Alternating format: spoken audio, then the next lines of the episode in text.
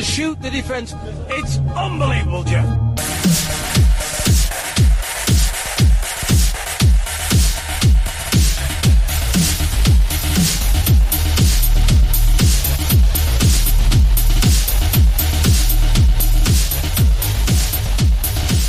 Hello and welcome to Shoot the Defense, brought to you by the FNX Network. I'm your host, Stel, and in this edition we turn our attention again to soccer in the United States of America. Now, as you're aware by now, MLS is constantly evolving as clubs attempt to grow and compete with the world's best. Now, we've seen the trophy-laden likes of Frank Lampard, David Villa, Didier Drogba and Andrea Pirlo have their heads turned by the almighty dollar. But contrary to what many believe, grassroots football is a vital component and a high priority for Major League Soccer teams. One in particular leads the way in youth development, and I'm pleased, proud, and extremely honoured to have caught up today with Paul Cadwell, who happens to be the director of youth programs at Chicago Fire. And this is how the show went. Well, Paul, thank you for coming on the show, sir. How are you this morning in America, isn't it? Yes, it's only 8 o'clock here uh, right now in Chicago, but uh, I'm actually on my way to Indianapolis, so I'm just going through a time change, and it's 9 o'clock in Indianapolis. Oh, blimey. Well, I, I, just hope that you get there safe and sound. It's always the case, I mean, that uh, the size of the country, you just got to put up with the travel distances, uh, travel distances that we have to do. Absolutely. Well, Paul, before we discuss your role at Chicago Fire, can you give us a bit of an insight into your coaching background and the path that led you to the Windy City? Yeah, um, so um, obviously born in the UK, was born in a place called Whitehaven in Cumbria. Um, started playing like we all do, you know, local youth football, town football, county football, and actually made it all the way to uh, to play play at Lilleshall when I was an under fifteen. And oh wow! And from there, from there, got spotted by Aston Villa and signed schoolboy forms with them at uh, at an early age at fourteen, and uh, was part of their, their youth system, their YTS system for a number of years. But uh, got the bug for coaching and got the bug for education actually. So rather than sign a contract at eighteen with Villa. Um, went to university, um, got my teaching degree, but while I was there, also uh, undertook my coaching badges and uh, got my FA badges there, and had the opportunity to come out to America for a six-week summer camp back in 1998, and uh, that was the start of my journey to the US. Incredible. That, that was four years after USA '94, so it must have been quite uh, quite of a buzz out there at the time, no? It was. Well, Major League Soccer started in 1996. Um, part of the group that I came out to work for was Major League Soccer Camp. Right. So the league actually hired a company that was traveling around the country trying to drum interest in the sport.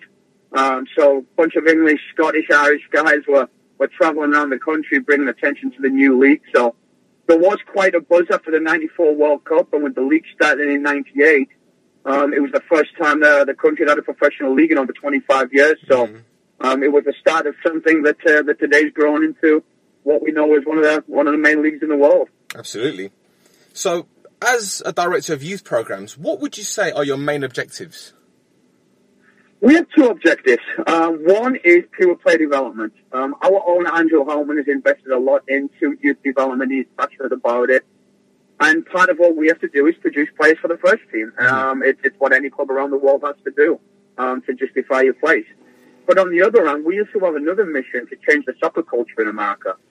Um, if I walk down the lakefront in Chicago, I see a lot of Bundesliga, Premier League, La Liga jerseys up and down the lakefront. So we also have a responsibility for the, the young generation to make Major League Soccer um, the, the league of choice. We mm. also need to make sure that the Chicago Fire is a team of choice in our own city. So rather than seeing 80% of the kids in, in international jerseys, we want to see Chicago Fire, Major League Soccer jerseys um, in our own city. And we have a responsibility to create heroes for the next generation of young Americans. We need American heroes that are truly world class players. And uh, up till this point, I don't know if we managed to produce it. So the mission's still there for all of us.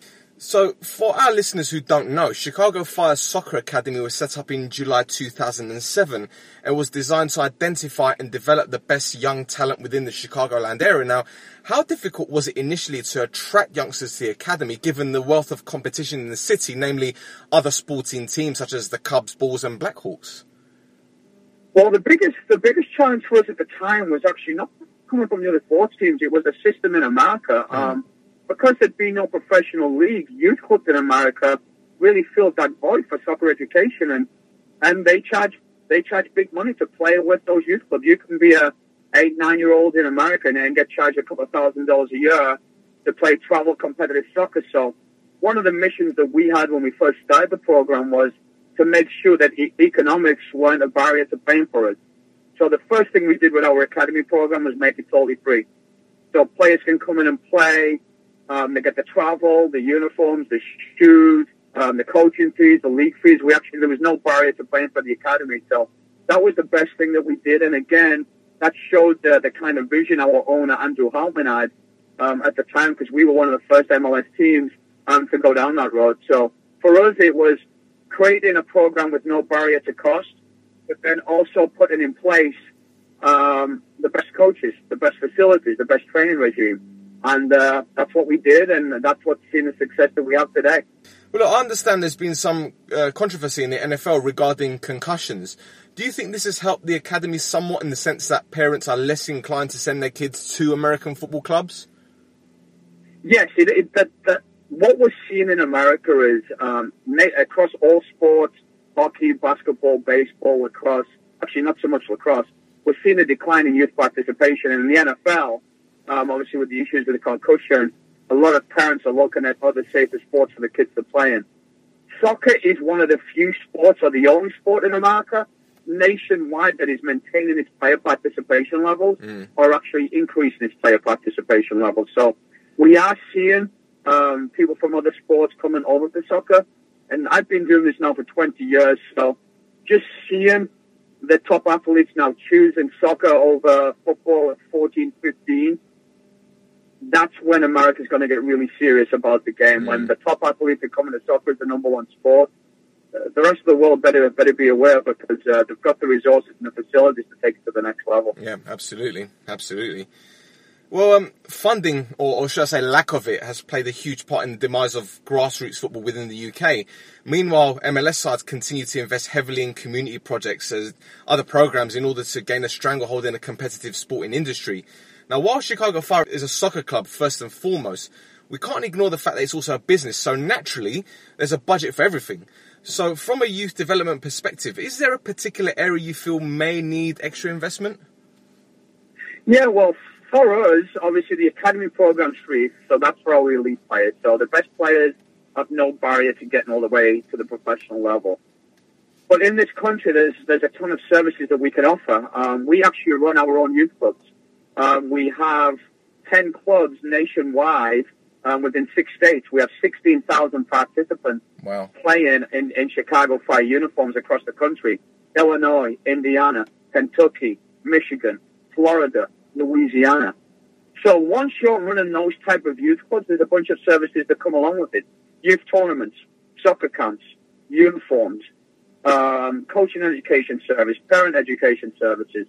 So all these that we try and operate, um, we, that's where we can we can start to reinvest um, back into those clubs because those are those are pay for services. Those are transactional services. Mm. So the, those services that we charge money for, we try and keep competitive um, but that's just the nature of the game in the U.S. What we do to support those services is we have a bunch of other services um, that support those at, at no cost. We have what's called a community ambassador, which is a bit like the community development officers right. that the football league clubs use back home. And he and she travel around the country offering services for free. So in going out and getting new coaches to join the game, new players to join the game, working with schools, working with YMCA's, that's the mandate. So we try and support our transactional services with services that come along um, without a cost too. Mm. And do many other clubs have that kind of method? Yes, there is a number of clubs around the country um, that have that method. We, we don't all follow the same model, but probably 50% of the clubs have a similar model that we do, where we're running youth clubs, we're running camps, we're running training services, and then some clubs purely run academy. Mm. Um, and that's more based like on the UK European model where, you know, residential academies, you know, you can attract players from all around the country and put them straight into, into elite players. Um, what you'll find if you take a look at it still is that it's more the traditional clubs, the clubs that's been around for 22, 20 years have the model that we do. The younger clubs that's only been around for five, six, seven years, they're coming right into the market and just running academies at this moment in time. Yeah, yeah. It's understandable. Well, speaking of academies, last year the under 17 18 group won the US Soccer Development Academy National Championships. Now, we've seen how the class of 92 at Manchester United and the disciples of Cruyff at La Masia went on to achieve great things. Now, how important is it to you and the rest of the coaching team that most of this group of players remain at the club and build on their recent success? Well, that, that that's actually a great question because you hit the nail on the head. Winning national championships is great and it's good for us to put our flag on. But the end of the day, it's the individual player development that we focus on. It's how do we get those national championship players through the system and then into the first team. And one of the barriers that obviously we have in America is college sports plays such a big part in the lifestyle here. So some of our talented players we can most certainly sign to professional contracts at 18 and put right into the professional environment. But in this country, not everybody's ready for that. So part of the bonus that we do is some of the talented players that one day might be professional actually are going to go for college for two or three years before we can get our hands on them. So the colleges that the players select, uh, the coaches that, that, that work with us at that level are important. But for us, the key to get those players through is the lifeblood of what we do. There is a number of, number of players from that group that are U.S. internationals. And so if we can keep that core together, then obviously it just means good things coming down the road. And you said earlier that players that are 18 years old usually aren't ready. Why do you think that's the case? Because we've seen in England and in Spain, like, for example, the likes of Marcus Rashford has broken through 18 years old. Why do you think the US aren't producing players at that age with that quality? To be honest, uh, we're just the game is not mature enough right now. Right. If you think about it, Major League Soccer celebrated its 20th anniversary in 1996. We at the Chicago Fire didn't didn't start till 1998. Mm. So technically, we're a teenager. The game's still evolving in this country. You look at the FA, you look at the Premier League, the Football League, you look at 150 years um, of history. So the game needs to mature in this country. The professional clubs have only been running academies, some for two years, some like us for eight, nine years.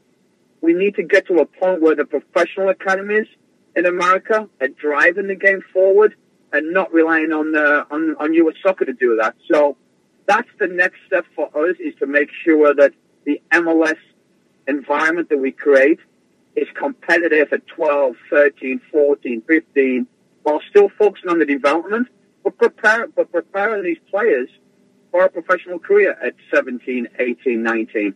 Um, but it'll, it takes time. Like I say, we're, we're a young league, and eventually I think the, the game will get to that point.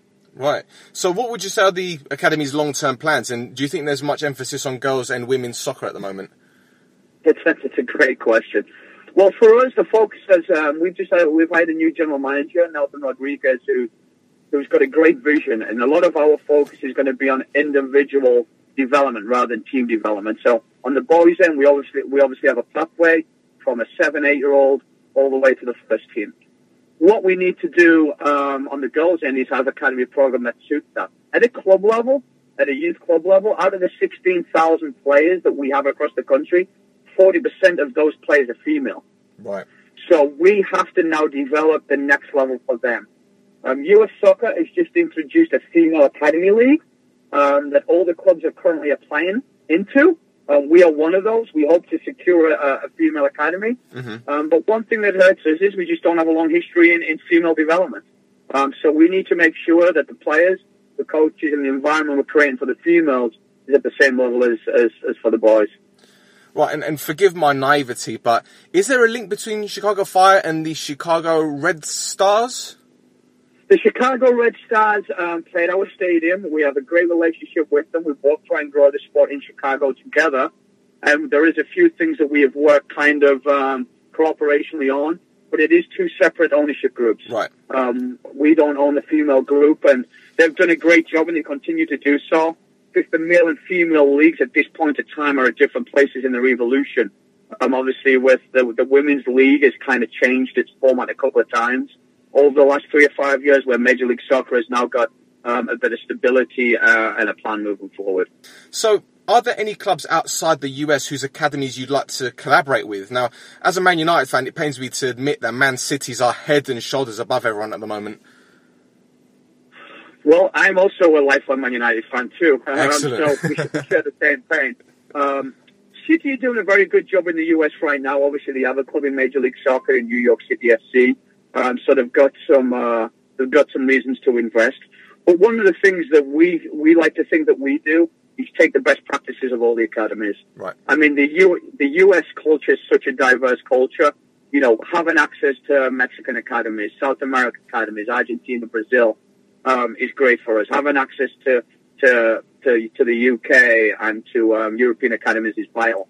One thing that Major League Soccer's done is we've actually created a, a partnership with the French Federation, and we've been Okay. investing heavily. MLS is investing um, millions of dollars currently in educating all of our directors of academies and youth developments um, with the French methodology. So all of our staff are spending a year to two year getting educated at Clairefontaine in France.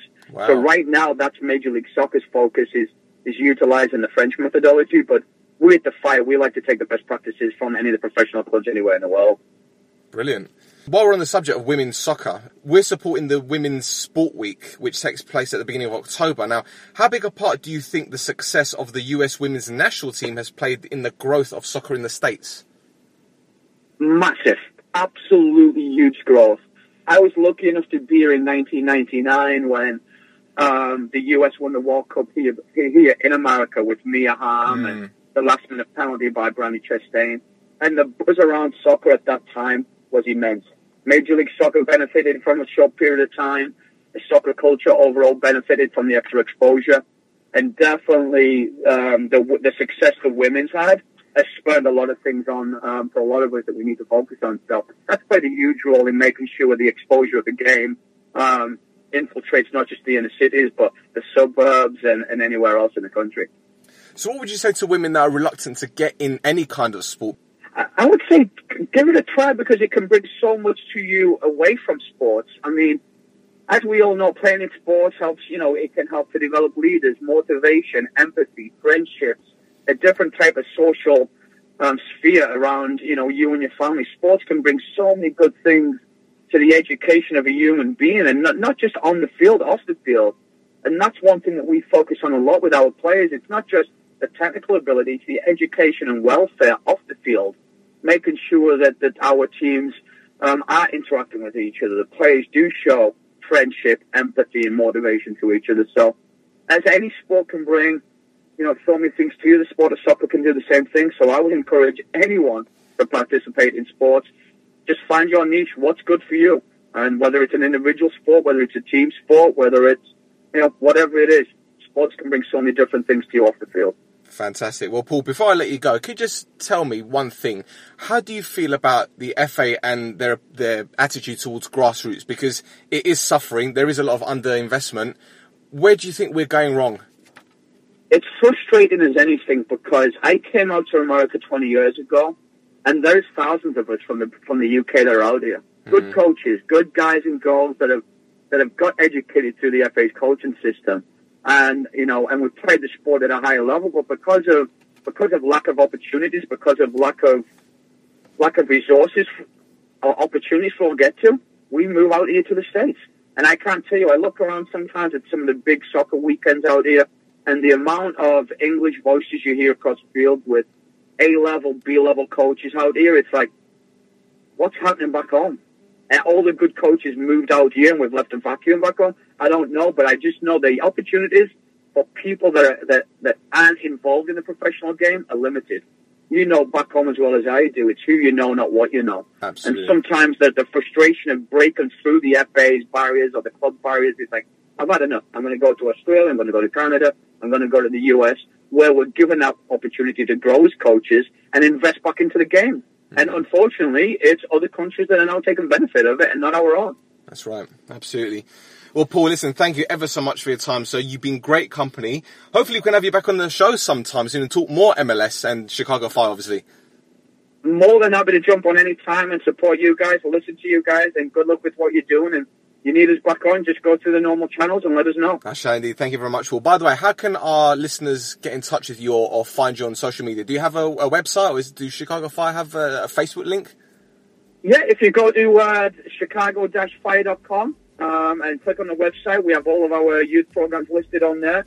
And, you know, the usual sites, Twitter, Facebook, look up Chicago Fire, at, at Chicago Fire, and uh, you'll see all of our information there. Brilliant. Well, Paul, thank you ever so much, sir. Safe journey and um, I'll speak to you soon. Thank you very much, Stel. Take Fantastic. care, All the best, sir. Thank you. Bye bye. Cheers. Take care. Bye. Well, there you have it, ladies and gentlemen. Paul Cadwell from Chicago Fire. Hope you enjoyed it. We'll be back very soon.